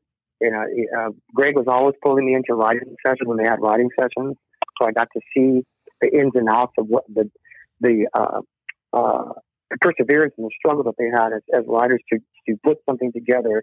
And, you know, and at the time, Frankie Needles in the band, Barry Brantz in the band, uh, you know, Punky Meadows, and they were like kids to us growing up in Montebello. So I'm standing around going, oh my gosh, I'm, I'm with Angel. This is crazy. You know, so wow. I was very star starstruck at the time. So, That's, yeah, I was very, really, really lucky and, and blessed to have the type of people that I had around me, you know? Yeah, and you also, I think it's cool that you kind of paid it back because um, a couple of people that you've had in the Bullet Boys, you had uh, you were kind of the first band to have D J Ashba in your uh, in your band, right? I mean, that was that wasn't that yes, his sir. first band and first big band that I that I've heard of that he was in. Yeah, D J was discovered by Lonnie Vincent and myself, and we brought him in to play guitar in the Bullet Boys for a little while. He was, um, you know, he he uh, just he he'd been living in L A for a very short time. He had a girlfriend, tiny little apartment, and. Um, He was, uh, he was, you know, this incredible guitar player, and he also was a writer. So he, he was more into mm. writing and and uh, and uh, recording. So he was more of like a recording guitar player. Yeah. And me and Lonnie were listening to some of the stuff he was doing. I was like, wow, this is so good. And plus, he was just a sweetheart, and he was always there for us. And you know, he, he Lonnie took him underneath his wing, and you know, was, you know, he he led with love, but he also, you know, he def he. He was very tough love too with them. And um, D J just said, you know, we're playing for a while. And, and D J said, you know what, guys, I love you guys, but I want to go do my own thing. I have I have this idea for this record and I'm almost done. And I, I, I got to go pursue this. Hmm. So he had a, he had a vision, but he thanked us for, what, what, you know, being with us and playing and touring with us and everything else. But it just came to that point where he had to fly, you know? Yeah. Is that when he went to go to six a.m. or was that a different thing that he did? Oh no, that's when he first, um, he wasn't even doing Guns N' Roses. He was just, he had his own thing that he was going to be doing. Okay. Solo thing. Solo. Okay. Gotcha. And then you had Jason Hook, who ended up going on to Five yeah. Finger De- Death Punch. I mean, you've had all these great people yeah. in the band. I love the Hookster. Yeah. So the Hookster. Oh, okay. You got a nickname for him. Yeah. That must've been. Oh no, we gave him the same. We gave him his last name, Jason Hook. Oh, he okay. and Lonnie did. Oh. That's it. Yeah. His last name is Jason Grinstead. Oh. But his name, his his rock and roll name ah. is Jason Hook, and me and Lonnie gave him his last name, Jason Hook. Oh, that's super cool. Yeah, that same album, you also had Sebastian Bach play on that Sophie record. Are you pretty good for? I, give me a good Sebastian Bach story. He's so entertaining to me. I love it. He's one of my favorite singers of all time. You know, I, I you know, I, I'm not very close with Sebastian. Uh, I was back in the day, but I'm not actually as we speak. Oh. Um, But I do have a lot of respect for Sebastian and his musical talent. Mm-hmm. Uh, he came in and sang on a song called uh, "A Neighborhood." Yeah, and uh, he asked me to come in and sing on it, and he loved the song. And he came in and he was so awesome, dude. Came into this little tiny studio, and we had a great time. Smoked some weed, and you know, he came in and sang the parts. And you know, I'm just going to answer to you, and I'm going to do this. And then some shit fell apart with the record company and the producer, and all you know. You know how things go, and you know the song got put kind of aside, and no one got paid, and oh. you know. And then one day we were just in the studio one time. I was with a friend of mine. He goes, he pulled up the song. He goes, man, I want to mix this thing. Can we mix? Can we at least mix this record? It never came out. Uh-huh. I go, oh, okay. So we ended up mixing it, and the song um, Gabriel came out and people were like, wow, Sebastian singing with Mark. This is so cool. And, you know, for all intents and purposes, I wish all of us were singing together and doing those type of things together now. Mm-hmm. But I think our genre of music, for some reason or another, it's just, it, it it's hard to do, um, how, how would you say it? Um, collaborations. Collaborations, okay. Yeah. Yeah, and I'd love to do way more with collaborations with singers and everything, but I don't know if it's ego, if it's management, or if it's just like, oh, I don't really want to do that. Hmm. But I think it would make our genre so much, uh, uh, how would you say, it would be giving back to the, to, yeah. our, to our, our, well, our fans, our family, and friends. Yeah. I'd and, love to, listen, I'd love more than anything to do a, a, a duet with Sebastian, or, or do a duet with, with Axel, or do something, you know, that no one was expecting. Uh, I personally have left my ego at the door, a big mm. giant door, like way far, far, far away somewhere yeah. for many years now. Um, I like to tell people that I'm more, um, more Mark from, from Montebello than I am uh, Mark from um, the, uh, how would you say, the, uh, yeah, and rock star. Okay. I really never really liked the, the terminology rock star. Sure. I always liked the terminology as, as uh, a rock musician. Musician. Or sure. a, a writer. Um, but yeah, or, or hair metal. I really never quite taken to those things. So, yeah. Um, well, you did have I would like a, to say now. Yeah. Go on, sorry. Now I'm just, I, I, I'm a lot different than I was back then. Um, I would say now. Um, Hopefully, I've, uh, I've grown. I, I still have a very uh, youthful mentality mm-hmm. uh, with vision and, uh, and uh, physicality, but uh, I, I do a lot more listening than I do a lot, talk, a lot more talking these days when when it comes down to the get down, um, because I have so much respect for people's opinions mm-hmm. and what they really feel from their heart. And it's it's very important that you listen to people, especially when they're taking T I M E, which is their time. Time sure. is a very important thing to human beings. And a human being takes time for me, whatever that time is, even forget musically, just on uh, on a normal, um, everyday thing. Uh, it, it's something that you you should always know that's a blessing, because yeah. no one has to give you your time, their time. Oh, that's true. Um, but I do think you're talking about collaborations and people in your genre, but you actually kind of stepped outside your genre a little bit, because you had Jesse Hughes from the Eagles of Death Metal uh, play on the From Out of Skies album. And this album is also brother in the whole world. Yeah, and this album was yeah. also recorded Love at uh, Dave Grohl's studio, and so you got to meet Dave Grohl, yes. and he was a big fan of you uh, too, yeah. which I also think was very cool. Uh, he, um, listen, I'm gonna start tearing up if I have to get into this story, because I emotionally really get really spent when I talk about David or Jesse. Wow, and um, I, I just love Jesse Hughes, man. Yeah, he he's. Uh, He was there for me when nobody else was. And uh, he took me into his tribe and taught me a lot about love and loving people unconditionally. Hmm. Excuse me. I wow. think that's really cool, because it's a two kind of different style. I like Eagles, Eagles of Death Metal too, but they are you are different styles of my music. Favorite. So that's cool that you guys can be friends. Well, Jesse grew up with my band, so did Josh. Okay. And Jesse told me that he had big, big posters of us. Oh. And we were one of his favorite bands, you know, and, and me, I was his favorite dude. Wow. So when well, we met, we actually met through my drummer at the time that was doing the record with me, and he was hanging out with uh, Eric Appice, mm. who is uh, my brother, my brother also, uh, who is Jesse's right-hand man, mm. uh, touring everything. That's his, that's his friend. And he said, listen, I'm at, I'm at your... I'm at your favorite front man in the world's house right now. I go, you've got to be kidding me. He goes, I'm a Genesis right now. I go, shit. I go, dude, I, you know I don't know him. He goes, he loves you, dude. I just got finished talking with him, whatever. I go, can you please play him the song, Be Evil, and ask him if he'll come in and sing with me on it? He goes, sure. So the next day he calls up and he goes, dude, Jesse's going to come to the studio. And we're like, oh, shit. You've got to be kidding me. So I go, can you give me his number? Said, yeah. So I called him up, and we spent like two hours on the phone together. And I can't wait to do this. I'm in tears right now. I love you. I can't wait to see you.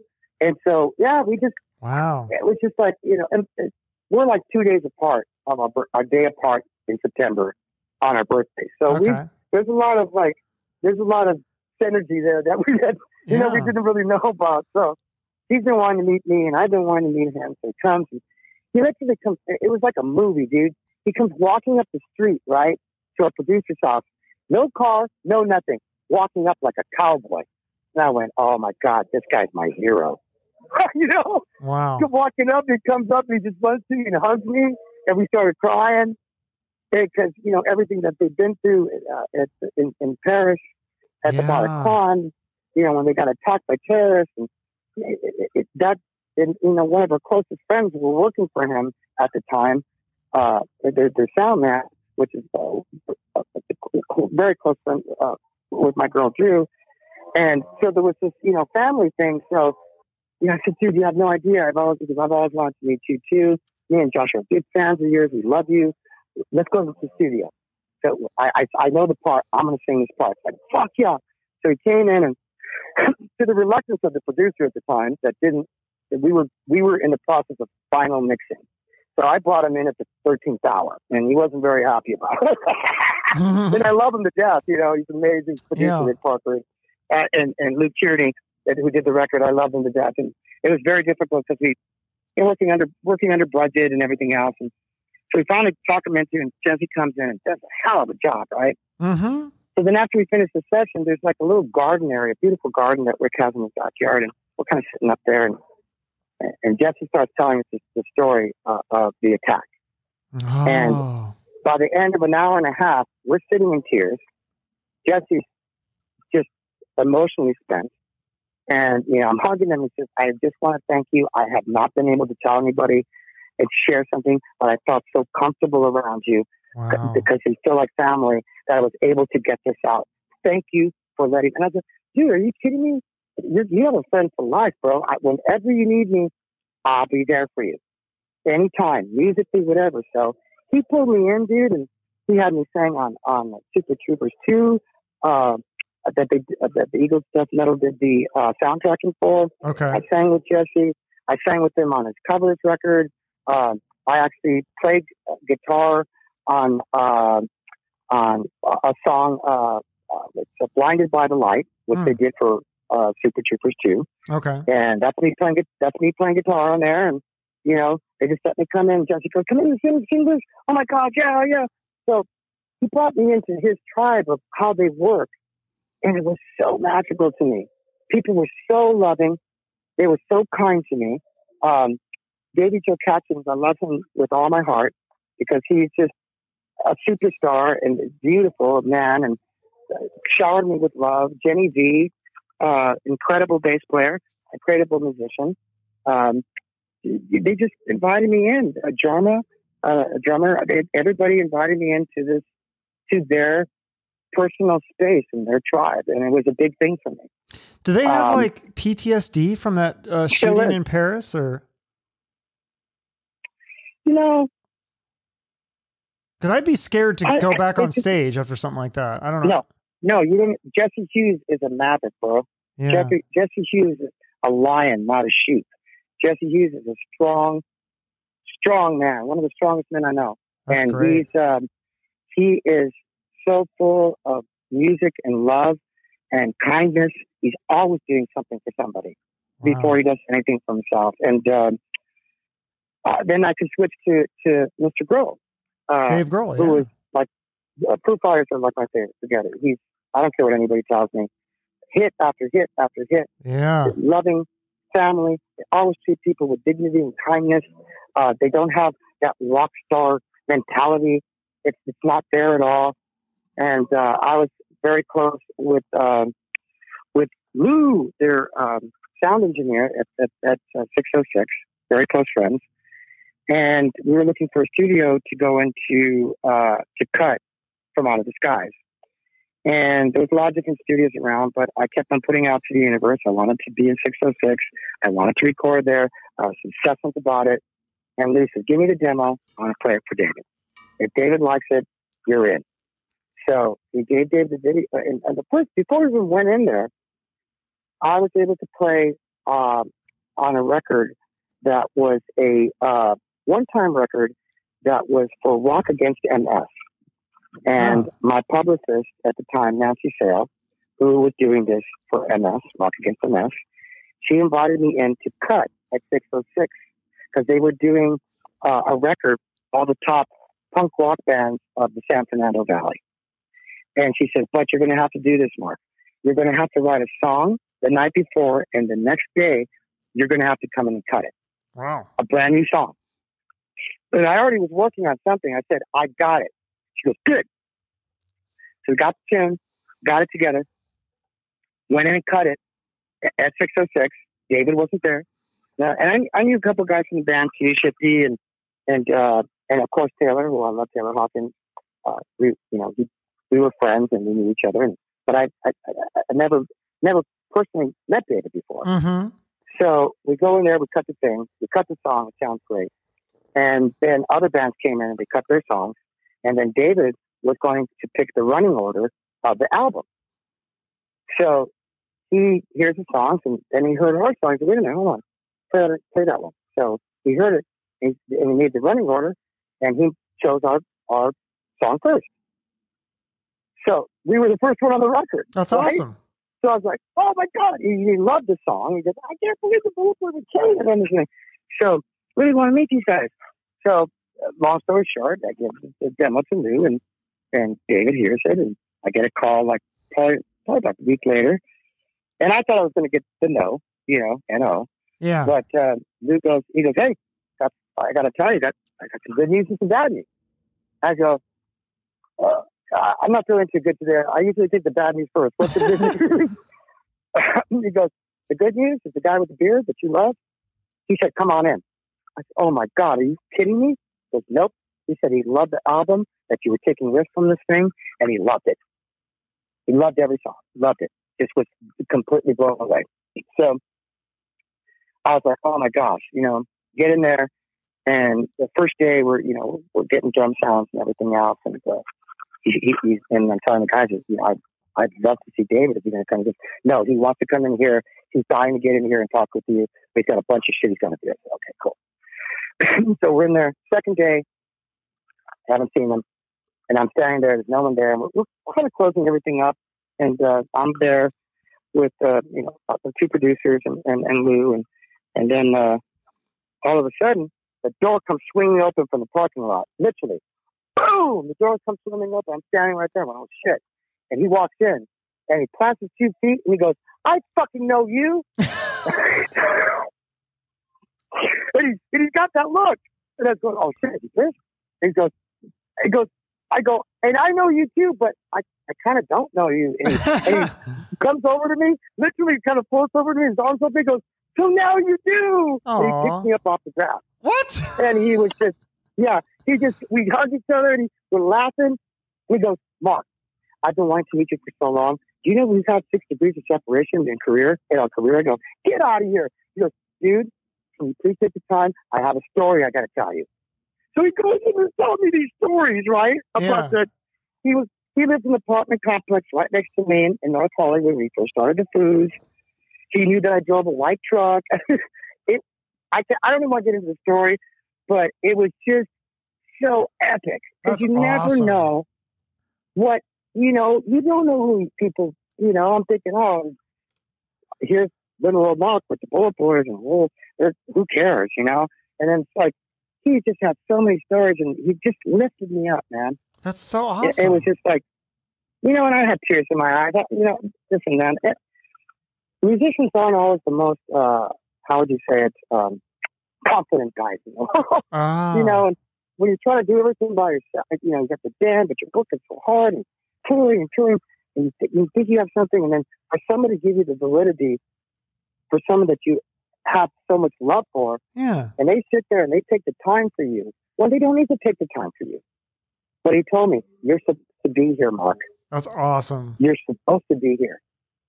He, he goes and he told me the whole story why they why they built the studio, and you know we walked we walked to the studio, and you know I'd already been there, but he showed me different stuff, and you know he was just like, okay, let's go listen to music. Let me hear this shit, you know. That's great. And he comes and we start playing stuff, and he's just like, "Oh my God, this is fucking great."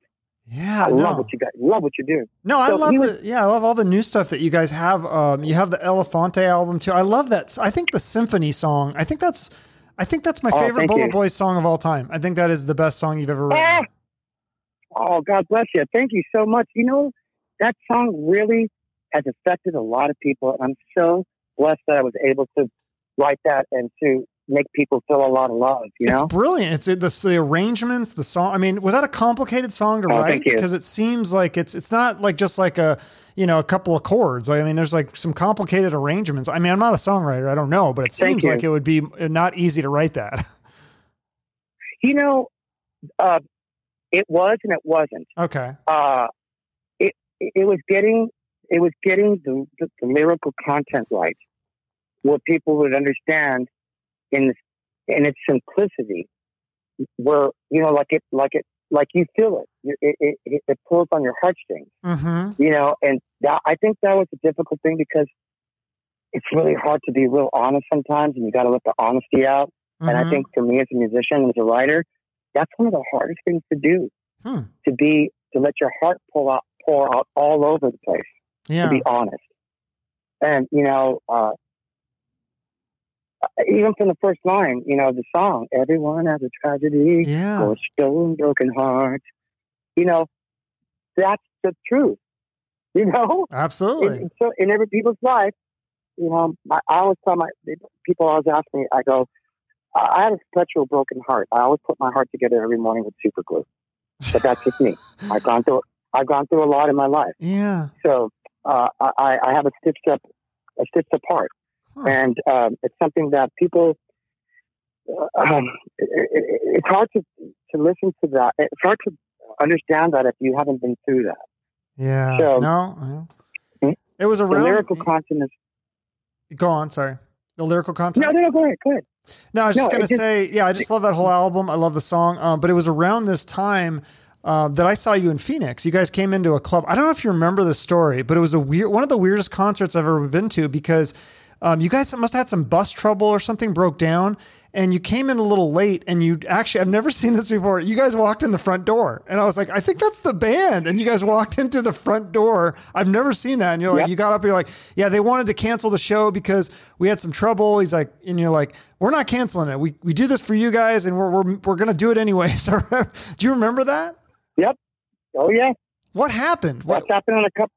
Oh, really? I think we had a uh, we had a bus breakdown. Oh, okay. Uh, and they wanted to cancel the show, but I think we were like an hour late or something oh, like that. Yeah, yeah. And we hadn't done a hadn't done a sound check or nothing. We plugged right in and started playing. That was yeah, it was so awesome. You walked to the front door and just got up and started playing. I was like, sweet.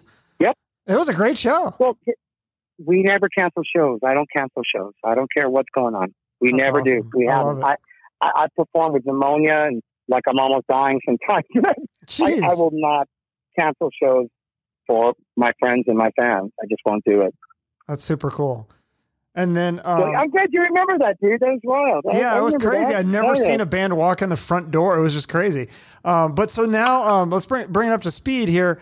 Uh, you reunion with the original Bullet Boys, which I think is super cool. You said that's not an easy thing to happen. There was a lot of conversation. Um, and this is interesting. You said you you kind of have to let go of the past. Find the common ground and start with love and respect for each other. And then you have to, this is good. You have to let the little things go. So you guys were all able to get, yes. because I know that didn't they, the other members of the Bullet Boys, didn't they start a band called Lies, Deceit, and Treachery or something like that? And was that like yes, a shot at you or something? Like, so you guys kind of all moved through all this stuff and just kind of let know, it go. I don't think it was a shot at me in particular. I just okay. think that uh, they wanted to play the songs that they left the band and yeah. they hadn't played in a long time. Okay. And, you know, I never left the band. So mm-hmm. I, I, I'm the uh, owner of the trademark and, oh. you know, I, I never left, I never left the band. Mm-hmm. So uh, I did put the band on hold for a couple of minutes uh, with family situations um, back in the day. But, you know, I, I put out three records in the past, what, five, six years? Yeah. Or th- five years. So, uh, you know, it's, uh, it's something that, um, Bullet Boys is, is is is my band. It's dear to my heart. It's something that I've never left, and I always wanted to take the band and make sure that the band uh, was able to grow, uh, was able to be in, in the now. Yeah. Um, and it took, a, it was, it was not easy, uh, writing and, and doing everything, uh, basically on my own, except yeah. for the fact that I was very, very fortunate that I had Nick Ross and Chad McDonald with me for, the, for almost ten years. Oh. Uh, we worked very diligently, traveled all around the world together. We traveled in buses, planes, van, cars, uh, broken down vans. We did everything we possibly could to work our records and to make sure that we didn't miss shows. And in this day and age, it's a very difficult thing to do. No, uh, and to all listen to each other and, and to, to know when we're exhausted, you know, on the twelfth show that we're playing. And, you know, we're all exhausted and that, you know, and and the guy's coming up to me and going, I, I don't know how you're singing so great right now. This is for a twelfth show. And after this show, we're the fuck out of here. And we're going to go, we're going to take two days off and we're just going to chill. And mm-hmm. we, we go to like a campground or, you know, oh, you know, okay. just like we, we just experienced a lot of different things that, uh, a lot of hard work. And yeah. uh, I was very fortunate. I had a great village around me, uh, with my girl, Jew, Giselle, uh, with my, Uh, uh, with my publicist Nancy, at mm-hmm. time, um, with the record label, and, and, and everybody's. In, it's always um, it's always a diligent struggle because it's really hard sometimes as a musician to make the other parties or the, the people that are in charge of the label, whatever, to let you be free with your creation. Right. Um, and we were very fortunate. I was very fortunate to be signed with Motown and Warner Brothers where they let us do that. Oh. But, and then you get with other companies and it's kind of not as uh, pliable or bendable. Interesting. Uh, to be able to, uh, yeah, to be able to go, you know what, I know the artist wants to do, so we're going to meet you halfway. But, you know, some people just want you to be stuck in the eighties writing eighties tunes, oh. which is, which has never been me. Yeah. You know, it's never been Bullet Boys. We, We have always written, you know, from, uh, uh, you know, from our hearts, and we were always rolling with trying to make the band not be stuck in a certain time zone. Right. And well, yeah. So, I, are you guys? All bands, are you making a new album with the original uh, members, or an E P, or something? Well, I'll be honest with you. We we are going to be releasing a single. Oh. Um, here very, very soon. Cool. Uh, and we're trying to keep it under wraps. Oh. Uh, but right now, you know, we have a lot of songs, uh, but it's a hard thing to do right now because, first of all, if you go and start recording a record and you finish your record and you release your record, you can't tour on it. Mm-hmm. Right. Not right now. Yeah. So is it the best option to put out a new record with a reunion and all this great stuff behind us? And we don't know yet. We're kind of, you know, playing it by ear. Hmm. Uh, I do know that we're getting ready probably next month to shoot our first video together that, uh, in a very long oh, time. Fun. Um, we've, we've already had a performance on the Monsters of Rock um, uh, cruise site, which is uh, a, a virtual show. Okay. Uh, we were the first band to actually do it oh. and to have to be... Um, in the process of inventing this with our manager, Larry Moran. Yeah. Uh, our manager, Larry Moran, ran with it and came up with this concept. And uh, we were the guinea pigs, the first okay. band that did it. And, uh, you know, because the purpose is, it, you know, it, it, we did really well for us not ever doing anything like that or any band, particularly at months ago, not doing it. Now it's kind of the norm, yeah. but it wasn't. Right. You know, and we were, the first one of the first bands to do it. That's very cool. So, um, and so we're really excited about that. And, uh, we're excited that I believe that we're going to be doing another virtual show. Um, it will probably be in September, hopefully okay. sometime. It's going to be more of a pay-per-view show, oh. but we're also going to, we're going to try to make it like the song remains the same. Okay. So it's going to be like a movie, but yet uh, oh, I can't fun. really explain the whole thing because okay. it's kind of like a secret. Okay. Thing, but we're going to try to do something that's visually ha- visually has not been seen as of late. All right. Um, so some if good we'll be able, stuff. Will we be able to pull it off? Um, from my lips to God's ears, hopefully. All right. Well, that sounds fun. I'm, I'm looking forward to that. You said You've said that the lockdown is kind of easier for you because you're kind of a recluse. So are you just doing a lot of songwriting and stuff? And yes, sir. Yeah. You you you also. I'm doing a lot of that. I'm doing a lot of soul searching. Soul searching. Um, yeah. Doing a lot of. Um, I would say that I, I'm working on um, my beautiful wife and, and trying to make sure that she. Uh, She is uh, taken care of and happy mm-hmm. during th- these times. Um, I'm trying to take care of my family and my friends, and uh, trying to keep myself up. Also, yeah, um, I, I, I ran into a little bit of depression about about three weeks ago. Uh, it's hard to deal with something when your career is taken away from you, and, mm-hmm. and live music is taken away from you, and you kind of got to re- do a reset yeah. and kind of go, well, you know, I've done a lot of pain. I asked the Lord for help constantly. Hmm. Uh, to give me give me vision to be able to uh, uh, make sense of this whole uh, horrible pandemic and uh, horrible situations um, that people are dealing with right now, and to be a songwriter and to to, to breathe some type of uplifting uh, music that will maybe make people forget about things for the time being. And you know, so I think that's, as artists and musicians, I think that's what we're What I'm trying to do every day, and wake up and with a positive attitude, and uh, uh, and and not to live your life in fear. Um, mm. There's a lot of people, I think, on social media, and um, I don't want. Listen, I'm not going to get into politics and, and get political with you, with anybody here, but I do want to say one thing. It starts with human beings.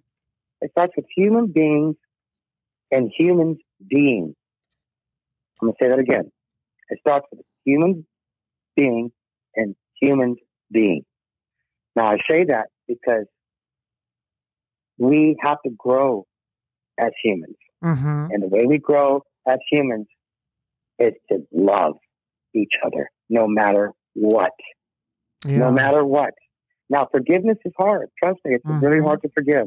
But once we reach that place of forgiveness to everybody, and not to look at people for their religious beliefs or, or, or their color of their skin or, or, or for their nationality or, or for what, what have you, not to be redundant. Mm-hmm. But we look at each other for the quality of what that human being is. And I think that we've lost that somewhere.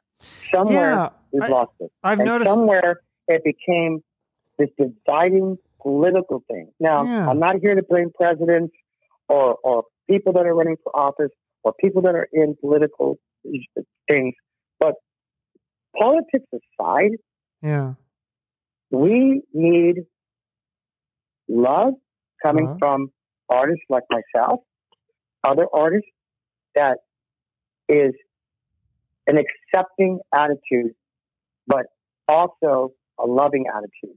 Yeah. Do now, you think that we, we we can't accept we can't accept things that are abominations mm-hmm. and things that are are against Uh, the rule of God, or, or the or, or the rule of, of, of, of normal decency, but we can love on each other a lot more. And it's hard to love people. It's hard to love people when you can't stand people sometimes, when they do things that are messed up. Right. And you go, "Gosh, I got I got to love this dude." I go, "Okay, let's get rid of all that." And you go, "You know what, man? It's easy to come and go. No matter what happens, bro, I love you, bro." Yeah. And then they go, "You know what? I love you too, bro. Come here, man. I need to hear that today, bro." Or you tell your girlfriend, or you know, yeah. or your girlfriend, their friend, say, "You know, honey, do you have a good day today?" "Oh, please, oh my, you know, badass." Listen, I love you. Know that, and, and we make these calls, and we, and we, do, I try to do that all the time. You know, Kerry Gordy just called me today, and he "Mark, what's up?" He goes, he stops and goes, "I love you, man." And I go, "I love you more." He goes, "God damn it! So, I, you beat me. You beat me. You say what Mike." He goes, "You, you said what Michael used to tell me." I go, "What do you mean?" He goes, "Mike used to tell me, 'I love you more.' He always used to get us with that." I said, "Oh, get out of here." So, you know, it's just like, you gotta, you gotta open up your heart, man, sometimes. Yeah, and it's you... really hard. Listen, I've been crushed by my personal life. I don't even want to get into it. Okay. But if I can make it out, if I can get sober, and going on almost twenty, twenty, right? Um, and finding a way to do it. Dude, I still make so many mistakes. I say the wrong things to people all the time. I'm, I'm, I'm, I'm, I'm I'm, I'm an idiot sometimes, uh-huh. but I make sure to say, you know what? I catch myself and go, did I just say that? Dude, I'm so sorry. That just, that just came a fly on. And they go, Mark, I know you didn't mean that. Thank you for saying that. You know, it's like, but I, I try to teach, treat people with tons of dignity. Yeah. Well, even it's like you said, it's like you said at the beginning, you know, the whole thing with Motley Crue started off terrible, but then you guys ended up becoming friends. Do you think that maybe that's yeah. what the world needs right now? Like, because like you said, there's a lot of division with the politics and stuff. And I know you kind of got, you, you posted something on Twitter that you kind of had to explain your side of things. I mean, can Republicans yeah. and Democrats, can we coexist in the world together? Or, I mean, does, do people need Absolutely. to take a side? Like, cause I'd like everyone to be friends no. and come together. Is that possible? No. There needs to be unity. Yeah. There needs to be uh, uh, a give and take. There needs to be long conversations. I mean, two, three weeks of Republicans and Democrats getting together and agreeing to disagree, agreeing to agree, disagree to disagree. Take it apart, put it back together. Take it apart, put it back together. When you come to terms with that and you can logically figure this out. Now, do we have a lot of, oh my gosh, do we have a long way to go? Yeah, yeah. we have a long way to go. Okay. But, but you know what?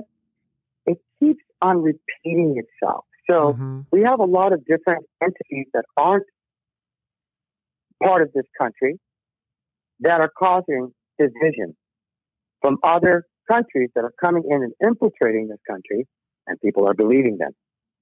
Whatever you believe. You've got to go and educate yourself. I'm very educated as far as um, my. I grew up in a political town. My father's very political. Hmm. Um, he has, you know, my my father staged one of the first teachers' walkouts of uh, the L A City School District in the seventies. That was my dad. My dad walked with Cesar Chavez. My dad walked with Robert F. Kennedy Junior Uh, uh, wow. uh, Robert F. Kennedy. Excuse me. Um, he was always taking part in those kind of things. So I grew up singing these. The marches were different when I was growing up. They were peaceful.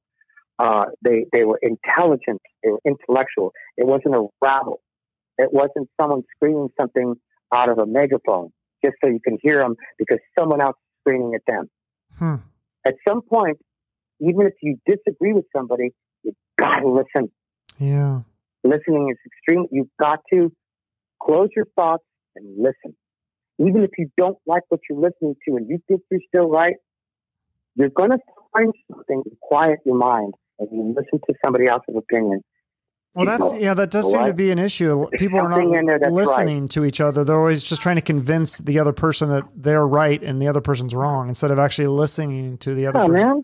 Yeah. And listen, there's a lot of people out there that don't get me. I mean, they think this and that and the other of me. That's okay. I'm okay yeah. with it. Uh, like, there's a lot of people that are gonna gonna like me for whatever. Uh, uh, there's one thing I'm not though. I'm not a egotist. I, I am. I, I, that's not in my nature. My nature is a giving nature. Uh, my nature is always. I, I, I call myself a sponge uh, because I'm always absorbing knowledge. Right. I'm always absorbing it. I, I, I once you become a piece of wood and you can't uh, absorb anything, you're. For me, it's it's just a loss. Yeah, because well, especially as musicians and artists, we have to right. be more open than anybody. We have yeah. to see everybody's side and you know everything else. But you know, I, and people always try to pull me into the politics. Now, do I have a do I have political stuff? Or, yeah, of course I do. Everybody does. But I, I, I believe more in human beings than I believe in politics. Yeah, me too. I believe that humans find a way a way to, to find this, and it all comes down to L O V E. And anywhere you see it, anywhere any. facets you could see it in the past. You gotta love each other. You gotta you gotta yeah. reason with each other. The, the violence and everything else. Well, it doesn't even solve anything, bro. Just look at look at history. Look at the past. Never solves anything. Yeah. No, uh, I agree. People that are smart, knowledgeable, really they they're able to solve things. And uh, I'm, I'm beginning to see a lot of people waking up with um, the fact that um, that we all have to treat each other better uh, and not be so. Uh, politically minded. I always tell people, and, and I'll kind of end on this note. Yeah. So we don't have any rock stars anymore, or photos of rock stars, or we don't have any movie stars anymore because we all know what's going on in that camp right now. So, but we have these political stars. Mm. When has that ever happened in our country? That is Never. Interesting. Yeah. So here you got all these political stars. And, yeah, look at me and ha ha. Yeah, dude. So I don't tell people. I go, well, listen, we just got to be patient because at some point, as good things end and bad things end, everything ends at some point. So yeah, just make sure that you stay diligent. Know that at some point, don't believe this thing that's called the new normal. Take the new out of it. We're going to get back to normal at some point. I think so too. But that point is going to take diligence from not only the American people, but every person that walks the face of this earth. We're all going to have to come together. Absolutely. There's going to be some type of, of um, oh, you know, I'm hoping there's going to be some type of revival of love, um, a revival of common sense, a revival um, of sheer diligence um, and acceptance.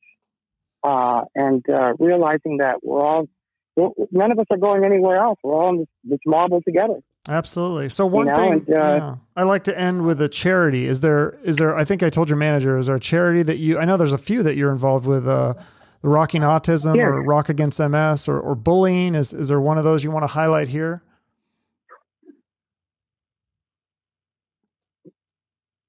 Uh, Hello? I'm sorry. Oh, I lost you there oh, for a second. Sorry. I'm sorry, yes. I, I would definitely say that at the top of my list uh, would be the Autism Society. Okay. Uh, and Rock for Autism. Yeah. Um, that is something that I am trying to be a champion of and to bring more knowledge and awareness to.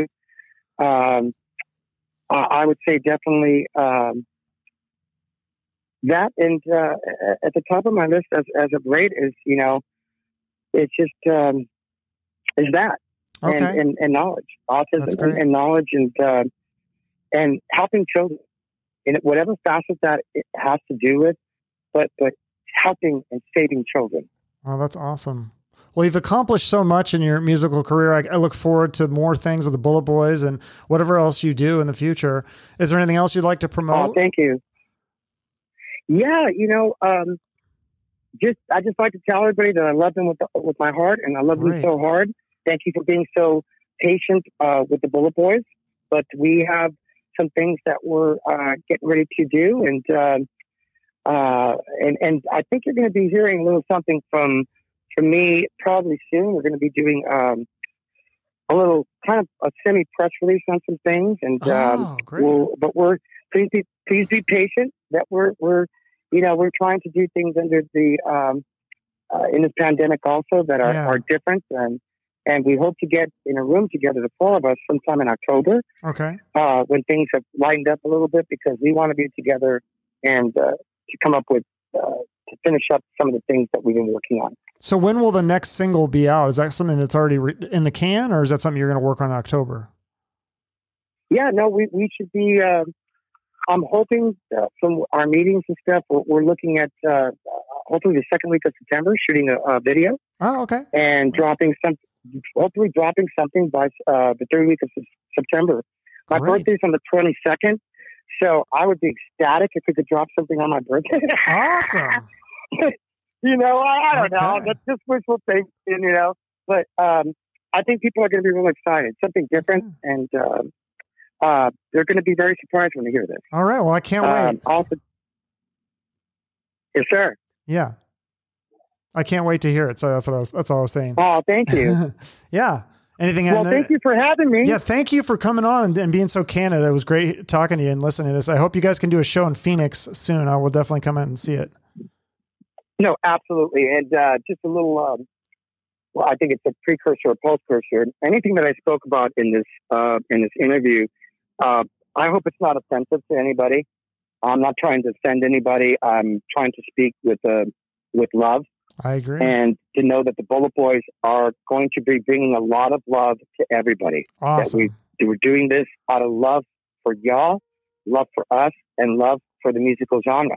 That's great to hear. Um, and also to please, you know, anybody out there that wants to say, ah, oh, you know, man, I just heard this interview and, you know, I just want to tell you something, y'all. We need to love each other more as human beings. Sometimes you may not like what I say, and and I apologize for that, but uh, truths are truths. So, all right. You know, sometimes you got to you got to tell the truth, and you know, the truth will set you free. Absolutely. Well, thank you so much, Mark. I appreciate you coming on the show. Thank you so much for having me. This is a great interview, and I really appreciate you uh, delving into some of the uh, some of the harder questions. Yeah, yeah. No, it was really good to hear your opinions on things. I like it. Well, listen. God bless you and your family, and stay blessed, stay frosty. You too. And God bless the United States of America. All right. Thanks. Bye-bye. Take care. Goodbye. Bye. Uh, I hope that was educational for you guys as it was for me. Mark had so many connections to the rock music scene, from Rick James and Smokey Robinson to Motley Crue, Ratt and Ozzy, to Guns N' Roses, Five Finger Death Punch, Foo Fighters, Eagles of Death Metal. I mean, it just seems like he has a story about everyone. So I look forward to new Bullet Boys songs and videos from Mark, and uh, hopefully a tour eventually. Uh, but make sure you follow the Bullet Boys on social media or check their website for updates. You can follow me on social media too if you want. I, I get lonely sometimes. I'd love to hear from you. Get your thoughts on the interview. If you really want to go all out, you can write me a review of the show. And make sure you subscribe so that you never miss an episode. Thank you so much for listening. And until next time, have a great day or a night if you're listening at night. And just remember to shoot for the moon.